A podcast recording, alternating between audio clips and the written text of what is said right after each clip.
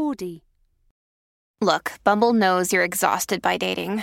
All the must not take yourself too seriously and 6 1 since that matters. And what do I even say other than hey? well, that's why they're introducing an all new Bumble with exciting features to make compatibility easier, starting the chat better, and dating safer. They've changed, so you don't have to. Download the new Bumble now. Hey, it's Ryan Reynolds, and I'm here with Keith, co star of my upcoming film, If, only in theaters, May 17th. Do you want to tell people the big news? All right, I'll do it. Sign up now and you'll get unlimited for $15 a month in six months of Paramount Plus Essential Plan on us. Mintmobile.com slash switch. Upfront payment of $45 equivalent to $15 per month. Unlimited over 40 gigabytes per month. Face lower speeds. Videos at 480p. Active Mint customers by 531.24 get six months of Paramount Plus Essential Plan. Auto renews after six months. Offer ends May 31st, 2024. Separate Paramount Plus registration required. Terms and conditions apply if rated PG. Hello and welcome to the Big Travel Podcast. I'm Lisa Francesca Nand. In the UK, the summer holidays have finally started. I'm in Spain this week and indeed for the next six weeks. So podcasts might be a little bit more sporadic than normal. We'll see how I get on. A special thanks to my editor, Alex George, who's been on board for the last few months and made a massive difference to my sound and, of course, editing. Alex lives in Spain and I live in England, so there's been a wonderful sharing of audio across the continent to continue to bring you the best we can muster. And also, we're talking about doing our own Spain focused podcast, so do watch this space. The podcast, the Big Travel Podcast, is going from strength to strength thanks to you listening and a few recommendations in the press and on podcast newsletters, websites, travel blogs, etc. So thank you so much for continuing to listen and spread the word. It is very much appreciated. I've also been recording some other podcasts with some very special people. One is a very well-known BBC presenter who's chosen to do the podcast with me, which is wonderful. And also a lady who is really, I would say, living history. So I really hope to share these with you very soon. So again, watch this space. I will let you know as soon as these are available.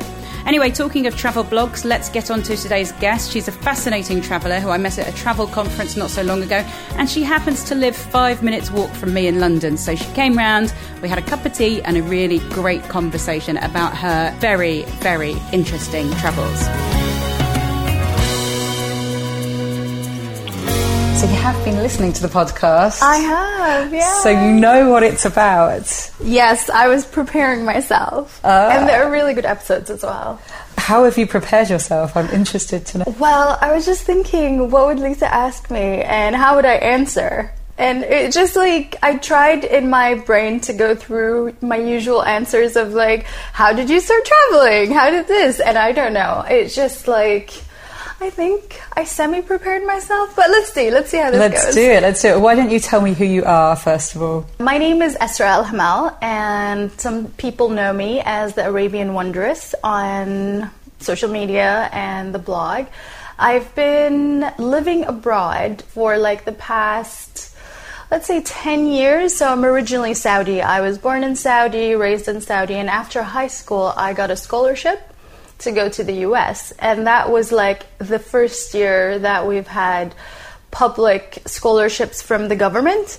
And I was one of the very lucky ones to get one. And I was in the US for a little bit, but I didn't graduate from there. I transferred to the UK. And it was shocking at the beginning. I was like, oh my god, but there's no technology here. It felt so strange. In the UK? Yeah. Really? We don't have technology? I mean, as like what are we lacking? Oh, when it was like back in 2010, and I just came from the US, and in my mind, it was just so different. But now I'm very thankful that I'm actually in the UK, especially with the US political climate. So it's it was a blessing in disguise, let's just say. That's very interesting because I, I America has this sort of interesting relationship with technology. Is that you think they're really on the ball with things, but then they were really late adopters of things like texting. I remember going there and you couldn't text, you know, when you were texting in Europe, and they ah. with mobile phones they weren't as good as us. So I'm interested in what technology you thought that they had I and didn't. I don't even remember. I was just like maybe because I went to Manchester first. oh yeah, they don't even have electricity there. So it's like I went there and I, I remember we were out of the airport. I was with my mom and my sister and we are just in a taxi getting to like wherever we were supposed to. And I was like, whoa, this is the UK? Like I came to London as a child, but I didn't remember anything and then it was Manchester. So it was a bit like the first year I had to really adapt. But then after that, it was I was like, oh my god, I'm so thankful. I'm actually within Europe in the UK and not in the US, and it opened up all the traveling doors for me. I don't think I would have traveled as much if I was still in the US. Well, the thing about the US, and I've said this so many times on the podcast, is we laugh at Americans that don't have passports, but it's so vast. You know, Yes. to leave the country takes a huge amount of money. Time and effort, and there's so much to explore Yeah. there, so you can kind of forgive them. And we're so lucky here to have so many different countries and cultures uh, literally an hour away. You know, you can go to so many places. Like my friend from Canada, we were having a conversation yesterday, and I was telling her how cheap my tickets were to France. They were like twelve pounds, and I Flying? snagged them. Yeah, That's amazing. Return. Is that was that everything taxes and that's what it Yeah, it was Ryanair. Wow. So it was like five pounds one way, and then like six pounds the other, or like something like that. Like my luggage, like my carry-on was twelve pounds each way, which was more expensive than my actual thing. And she was like, even with that, this is amazing. Like to them, they need. She was saying a minimum of twelve hundred anywhere to like even within Canada itself. And I was like, wow, I feel sad for you. And I, I remember those days of cheap flights, and of course I can't do them as easily now because I've got kids. And when you Oh, when you're restricted by the holiday, I mean, obviously I do go away without them as well, but there's a certain amount of restrictions which you don't have yet. Uh, Yes. But um, uh, let's start with Saudi, maybe, because we have this. People tend to have this impression of Saudi women as repressed. Yeah. And you don't seem very repressed to me. did you have a repressed childhood? It was very normal. I mean, it was before the internet. So, I mean, in that way, it wasn't, you know, like compared to kids right now, maybe they would look at me like, how did you live your life without the internet? But it was a very normal childhood. I guess as a girl, I, you know, what we, you would think of like super girly activities? That's what I did. So I did the sewing and knitting and drawing and reading books. So like, I guess it's some parts of England, they do exactly the same thing. I guess so. Yeah, and it's just like, um, and then when I was a teenager, my mom took us out. We went to Bahrain, which is the next country, and they have cinemas there. So that was the only change of like something that we didn't have growing up.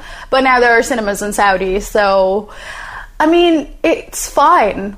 Like I, I don't feel like I missed out on a lot, especially as a child. As a child, you're like, you know, you're spoiled. You get taken out. Like we went to pizzas every Friday. You know, it was just very normal. Like we go to the mall, we go to just the exact usual things. I think you realize maybe your lack of opportunities when you become a teenager or when you are an adult and say you want to go to museums and art galleries and all of these things, and then you're like, oh, we only have two museums here. We only have one gallery.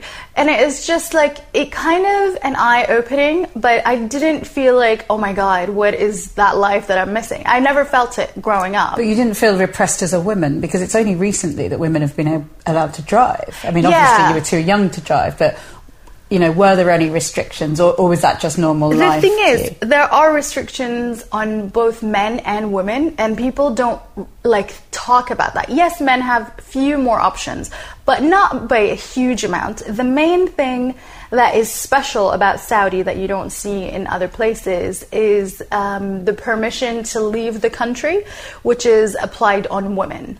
So, well, it's applied on. Um, um, boys under the age of 18 or 16, I think, like they need their dad's permission. But women of all ages need that permission. So that's the thing that I think people refer to the most. But in terms of like everyday life, it's quite similar. Like we get the same jobs, and now they've been actually booming in jobs where a lot of women work as engineers, doctors, bank managers, and you don't see a lot of that represented in the media. I'm not saying Saudi is perfect, no country is perfect. Like, all of them have problems. Um, but it, just in terms of jobs and everyday life, it's fine. Like, it's not like, I don't know what people want for Saudi women to be liberated. Like, what do they want? Is it driving? Well, we had drivers. Yes, I know it was restrictive, but I would have liked more than the women being able to drive. I would have liked a transportation system. I would have liked tubes and trains and things because Saudi is huge. Like from everybody knows about Mecca and Medina, but it takes me. I live in the east of Saudi, so it takes two hours plane to arrive there. So I would have liked a more intense um, transportation system, which they are kind of working on at the moment. So there's like um, the train station in Riyadh, and they're working on things like that. So there are changes that are happening slowly, and I think they're positive.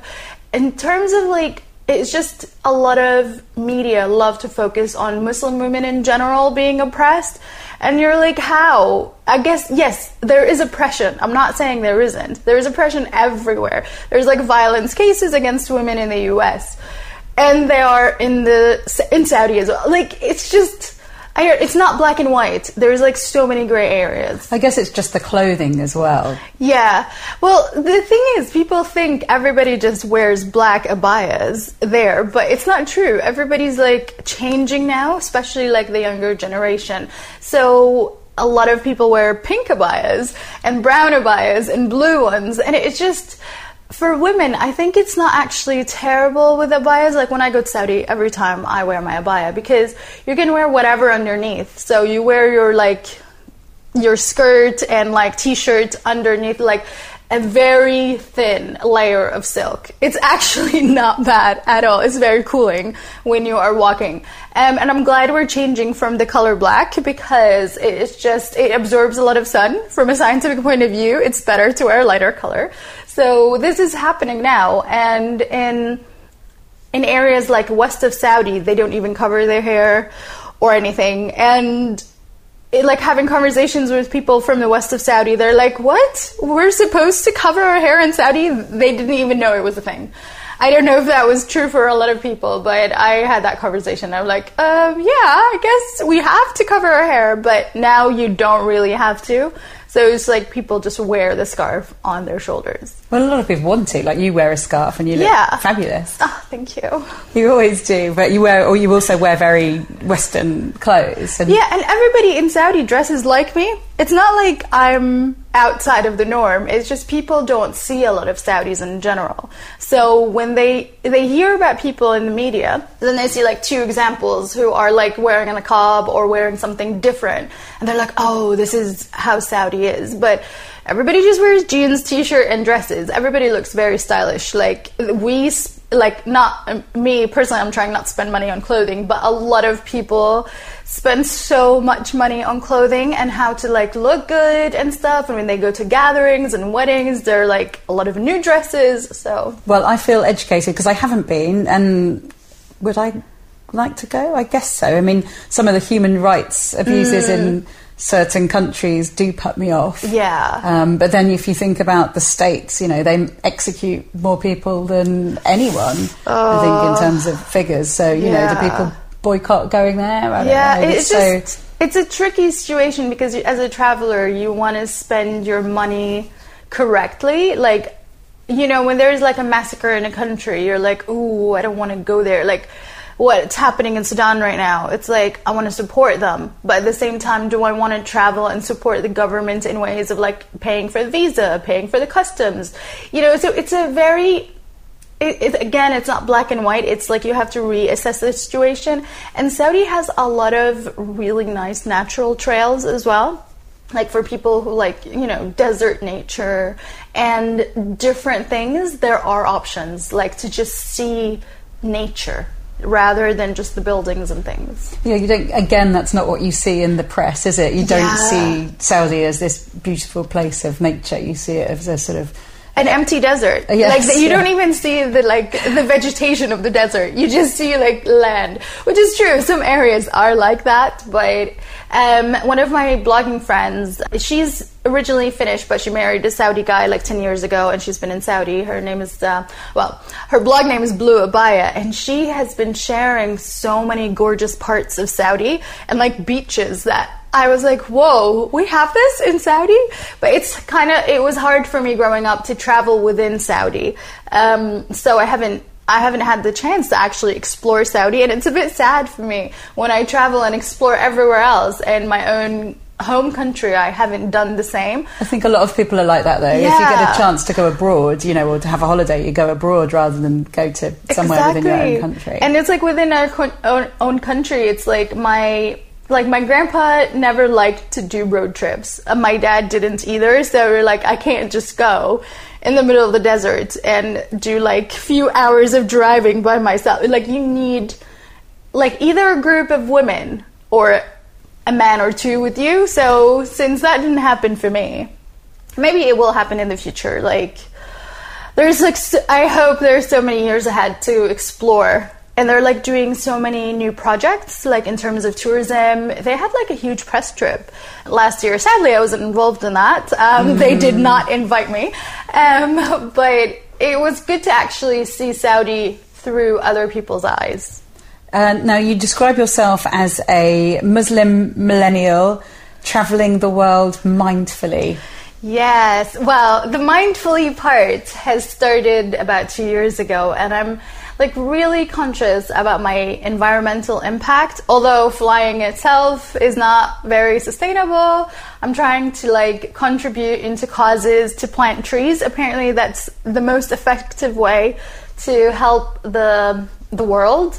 But it just I'm trying to not do the just the luxurious things that Arabs have been stereotyped to do. So everybody, when they think Arabs traveling, they're like, oh, they're splashing their money and just like, you know, doing all these things that they didn't think much about. But in my view, I'm trying to, you know, care for the locals when I go. Like when I choose a hotel, I try not to choose like a chain hotel.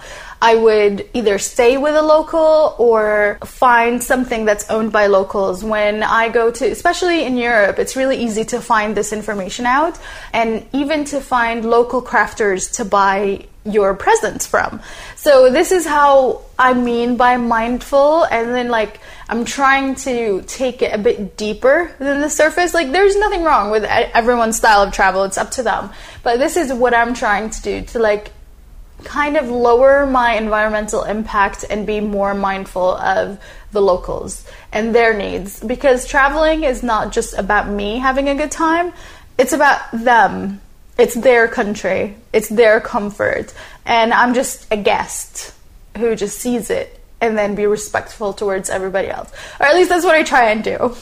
I think that's admirable, and it is it is a conundrum, isn't it? As someone who likes travel, and we know that aeroplanes are pretty rubbish for Yes. the environment, but everyone does what we can. My personal thing is I don't eat meat, and meat is pretty rubbish for the Yeah. environment. And I don't have a car, and I try and use public transport as much Exactly. as possible, and things like that. We all do our bit, but travel is important in many ways because it opens your eyes and Hmm. it helps reduce prejudice and Definitely, and it's like the thing with like I see a lot of movements now. They're like, "Ah, stop flying," but I, I like a lot of these countries that I go to have never seen Muslims before, and it's not like I'm an ambassador for like the religion, but it helps when people actually meet me in person and be like, "Oh, you're a Muslim. That's how you act." Interesting. Do you feel, as a Muslim, you know, an obvious Muslim just because of the, the, the headscarf, do you feel any pressure to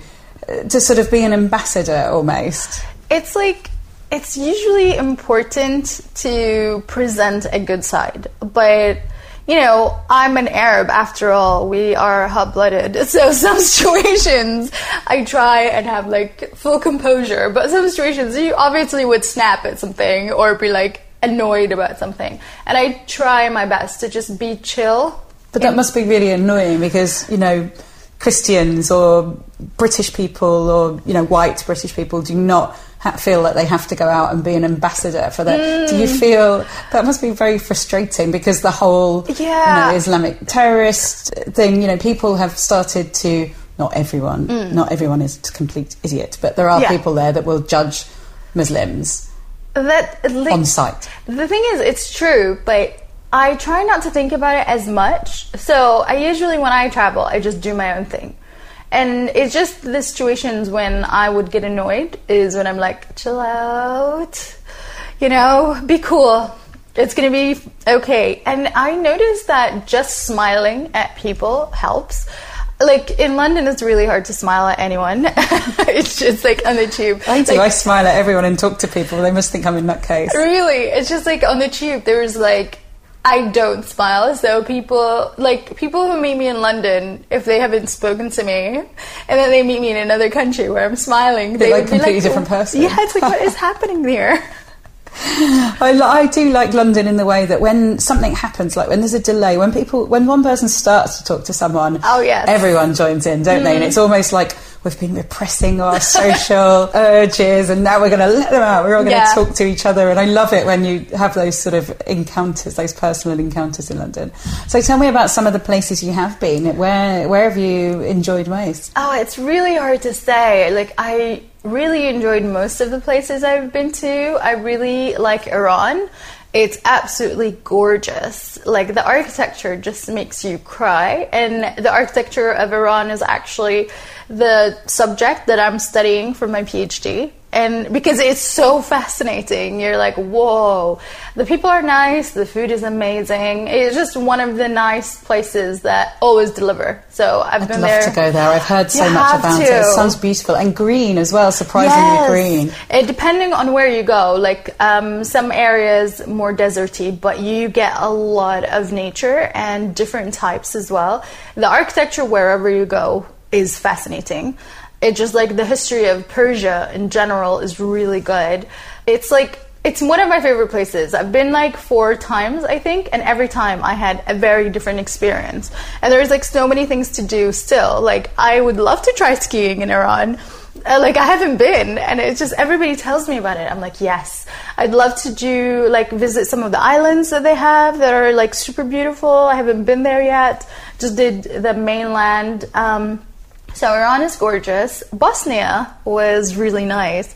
From the places I've been to to Europe, like I didn't have a lot of expectations. And one of my friends was like, "Do you want to go to Croatia and Bosnia?" And I was like, "Okay." Like literally, that was the conversation. And she was like, she loves planning. So she was like, I have a very specific plan based on a book I read. I was like, okay, let's just follow this plan. I don't mind. So I didn't do a lot of research in advance because she wanted to take, you know, the lead on it. And when I went, it was so surprisingly nice. It's just like everything was amazing. Some of the exhibitions in the galleries were so sad though. I was there reading the information and just crying. I remember spending a day in Sarajevo of just crying.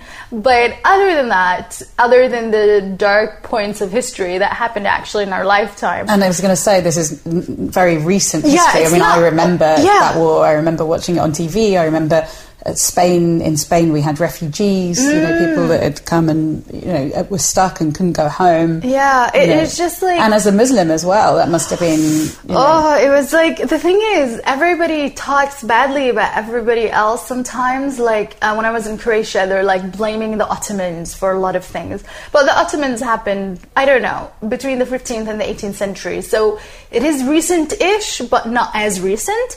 So I remember somebody in when I visited Montenegro later on was like, "Oh, Bosnians need to get over it." But she referenced the Ottomans being really awful, and I'm like, "Wait, which one happened sooner, and which person needs to get over what?" And it's just like it's interesting, like I because I don't know a lot about like I know the main facts, but I don't know the stories and the personal struggles. Like I have another Serbian friend who was like she said that her dad was forced to go and if he didn't he would have to leave and it's just like you don't see a lot of stories from the deep side of people just the people as them without the government without the clashes. And now like her brother studies in bosnia and it's just like it's interesting to be like this is where travel is amazing. And you wouldn't get this in a textbook. You have to go in person. I appreciate that we don't need to travel all the time for the environment but at the same time it's a different type of education especially for like women of color for like uh, minority religions although islam is not really a minority religion depending on where you go and it's just it, it was it was fascinating. Like the whole area around there and like around Bosnia, Croatia, and Montenegro was just. It was such life lessons. I didn't know. Everybody was nice equally though.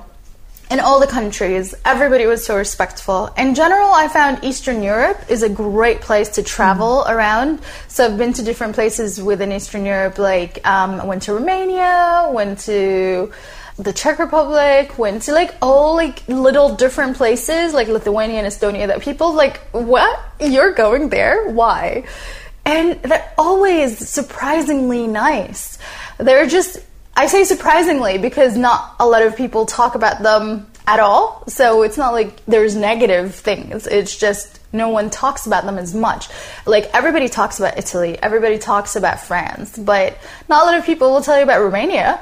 I've been to Romania. It's a very, very interesting place. Yeah. And also, I think what you're saying about like going to the, you know, sort of going to these places where the the the, the history of the conflict is so recent. Mm. You can't get that in textbooks. You can't you know, you see the walls with the bullet holes in them still. Yes. You see, you go to Dubrovnik and you see the, the destruction that happened in that beautiful, beautiful yeah. walled city and how they've recovered that. Mm. And you cannot get that from textbooks. It yeah. is, it is really something else to, to be there, which is why, why, you know, like we're both on the same page in terms that travel is so ex- important for broadening the mind and also going some way to help prevent those things from happening again. Mm, definitely. Uh, you spent quite a lot of time in Morocco. I went on different times. So I think the longest I spent was two weeks at a time. So I just went four different times and they were for um, different things. So the first time, those two girls I met on Instagram who are like my friends now, they were like, oh, we're going to Morocco. I was like, hmm, I'm going to be in Spain the week before that. I'll ju- I'll meet you there. I'll just join. So that's how like my first trip to Morocco happened, and I've always wanted to go because you know they're they're a mix of Arabs and Amazigh, and I really wanted to see the place because everybody is talking about Morocco, and as a person from the Middle East and North Africa, like I really wanted to be there even more, and it was so interesting the first time. I was like a bit confused because it, like the salesmen they're a bit much. Mm-hmm. they're like so in your face. So i was like okay interesting. Maybe only in marrakesh because it's so popular. So next time i go i'm gonna go somewhere different. So i went to fez and it was beautiful but it was similar experience in terms of the salespeople. And i'm like okay this is starting to like be a bit much. But you can't deny that the architecture is amazing and people behind closed doors, people, the locals themselves that are not selling in the market are actually really generous. And my friend lived there for a year to study Arabic, and she was like, Come back to Fez, and I'll show you a different side of Morocco that you haven't seen, that I have seen because I've lived here for, year, for a year. Like every weekend, her neighbors won't let her be alone they were like, but you're alone. Come have lunch with us. Come do this with us. And they were so caring. And she was there during the month of fast. And she was literally in a new house every single night because people just wanted to share all of that. And it's just nice. So the second time I went to Fez, that was like my third um, time in Morocco. It was amazing because I didn't go around the souk area and I just met the people of Morocco that you don't normally see, especially women, because they don't sell in shops. So you don't really see them or interact with them. But then when you do, they're like amazing. They're so nice, and their cooking is so much better than any of those restaurants. Oh, the food is just amazing, isn't yes. it? It really is incredible. I love it.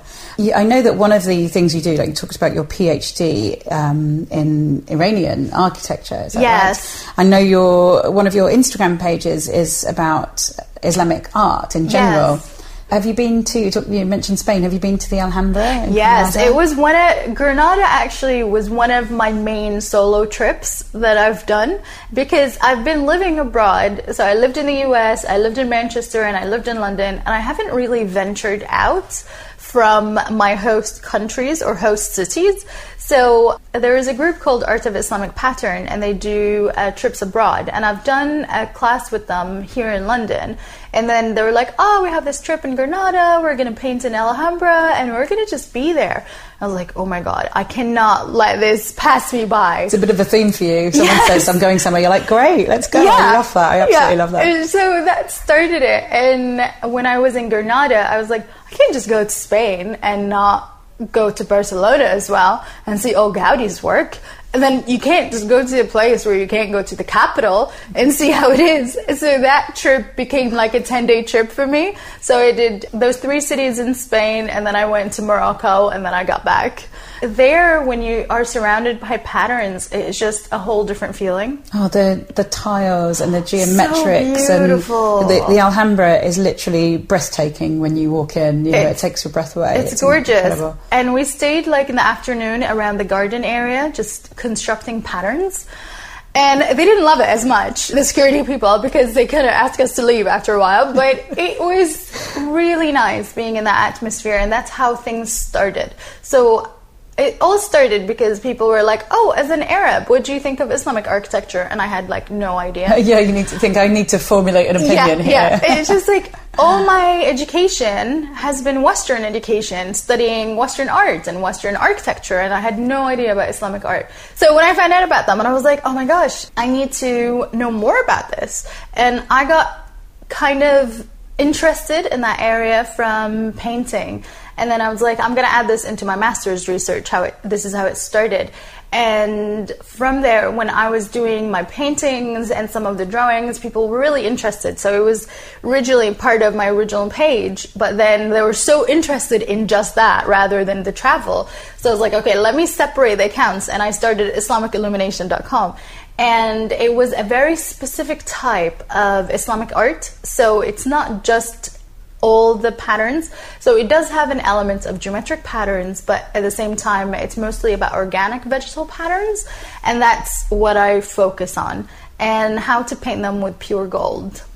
How to paint them with pure gold? So I use 23 or 24 karat gold. Do you? Yes, to paint some of those patterns. That sounds expensive. It, it, it does get a bit expensive like after a while but it's not terrible because you can buy the little booklets local in the uk for like 20 pounds but the making of it takes three days so it's expensive in terms of time. But this is how the traditional way was happening. They would illuminate the quran on the side and the borders and i just really love that. And now i teach the art and i and it kind of funds my travel in a lot of ways and people are like how can you make money from art and then travel?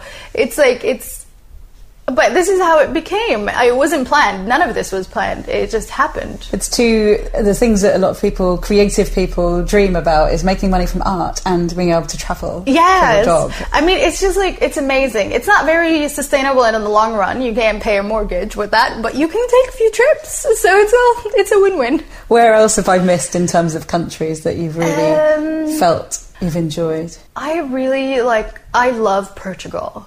That's like another one. I don't think I just I mentioned, and it's just it was amazing. I went there three times, and I want to go again, and I want to discover more because it's more than just Lisbon or Sintra or Porto. It's just like so many parts, and it's a big country. Um, and they have um, in the Algarve, they have the Islamic heritage, which was really interesting when I visited and. I was like, ooh, I want to go see like the Moroccan castle and the tiles, and it's just every time you go, you learn so many new things, and yeah, I It is, love and, it. and again, you know, talking of food, Portuguese food is just wow, it's so good. yeah, I the like their fish. Yeah, I suppose you don't drink the wine. No, do? I don't No. drink the wine or try the meats, but the fish So is are you really a vegetarian? good. Oh, Um, pescatarian. Um, kind of like I only eat halal meat. Yes. So when I'm traveling, unless you're going to an ethnic restaurant, you don't really find a lot of halal things. So like you can't find a halal Romanian restaurant, but you can find um, an Indian restaurant in Romania. So it depends what like for me i really like the local food so i would go to a local restaurant with a vegetarian option rather than a halal ethnic place. Um, not that I don't support it, obviously, it's great to have that, but I want to have the full experience even with my specific diet, let's just say. I've been places, probably actually made, mainly in Eastern Europe, where you say I don't eat meat and they just put ham on anyway, you know. oh, that would be a nightmare. Thankfully, that did not happen. But I heard stories that used to happen. Yeah. But now, because there's more vegetarian yeah, people, things that people are getting more aware, aren't Yeah. they? They really are. and like the vegan scene in Eastern Europe is actually impressive. Mm, I haven't look, I haven't looked it up, um, you know, specifically because I'm not vegan. Yeah, so- but Prague, I was so impressed. I went to three vegan restaurants that were absolutely amazing. had great food in Prague as well. This Mm. is turning out to be a theme. I think it's because I haven't had lunch yet. Everything. It's like great food all over the the world. That's yes. one of the brilliant things about travel, isn't it? Is it's sampling these new things, like good or bad. I was speaking to John Simpson for his podcast recently, and he was talking about some of the hideous things he's eaten in the name of travel and just to keep the locals happy, like roasted monkey. And he was Oh. describing this poor little monkey that has a skewer through its, you know, bottom and out of its mouth, and it's like it's it's just a little monkey going around on a on a spit. And I mean, I guess we're just it. not used to that. But if it was a sheep, we would be kind of more Yeah. accepting. What's the difference between a monkey and a sheep? I guess there isn't like a lot. But the thing is, Islamically, we have very specific animals we can and can't eat. So Is a monkey on there? it's not on the to eat list, unfortunately. Um, but in that case, I would always say I'm a vegetarian. But it's like it's nice to see that because you know you you always see people making faces at different foods, but when you actually go into the country and see the delicacies, and it's just it's so interesting. It is interesting, even if you don't want to have Yeah, it. It is very exactly. interesting. Before I ask you my last question, where can we find you? Give us your blog details and Instagram Oh details. yes. So you can find me on Arabian Wandress um, in most places. ArabianWandress.com at Arabian Wandress for Instagram. I should spell that actually. It's Arabian and Wandress. It's W A N D R E S S. So it's double S. I know it's it's not a correct spelling, Isn't it? Wandress is not a word. Apparently. Oh, I, I kind of I thought it was all right actually. I, Um, I thought it quite was happy to invent words though well. Yeah, but I invented the word, although they told me Google ranking won't like it, but it's doing okay. So at Arabian Wandress in most places, and if you want to see my art, is IslamicIllumination.com and at Islamic Illumination in most places. And your art is brilliant, and I'd like to. I will have a look uh, more of it now. I know that it's painted in gold. I will ask you my last question. I've just got one thing that I haven't asked you. Mm. You know, as a solo female traveller and a solo Muslim female traveller, has there ever been any time that you felt threatened or vulnerable? The thing is, when I choose the locations, I choose them pretty carefully. So I don't just go for, well, I would go for a lot of cheap locations, but if there is danger in terms of like there are a lot of hate crimes against Muslims, I would try and avoid the place. And it's just like usual caution in terms of just not being alone at night. And I don't do a, like I don't do nightlife, so I'm not at out at night anyway. So during the day, in most scenarios, you're safe. As long as like you know you're not deserted somewhere. So I've been, I guess, lucky in my interactions, and people have been nice. If people didn't like me, they just didn't like me. It's okay. But no one was threatening. So my last question is always about music because I often think that music and travel go hand in hmm. hand. And if you had to pick one song that reminds you of a special or ah. memorable time, place of travel, what would that song be and why? Oh my gosh, I'm like the worst at remembering names of songs and lyrics. So I listen to a lot of songs, but I'm really terrible at remembering um, the names. But there is like a Tunisian band of like a girl and a guy called Yuma. And they're very relaxing, and I like their songs. They're new, so they only have two albums. Um, and they're just so chill. I like to listen to them sometimes on commutes. Okay, well, I'll look them up. It's good to have a new band, a, Tun- a new, a relatively new Tunisian band, and they're called Yuma. Yuma. So, um, Y-U-M-A? Yeah. Great. Thank you so much for coming on the Big Travel Podcast. Thank it's a you for having pleasure to talk to you. Thank you so much, Esra. Next week we have Guardian columnist and actor and author Rick Samada. And having already recorded this interview last week in London, I know you are going to love him.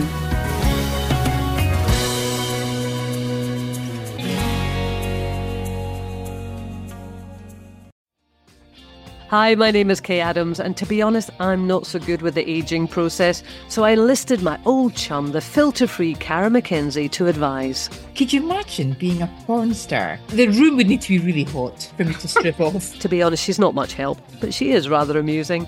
And along with some great guests, Jo Brand, Andi Oliver, Anton Du Beke, Ruth Langsford, and Craig Revel Horwood, darling, we are learning how to be 60. Listen wherever you get your podcasts.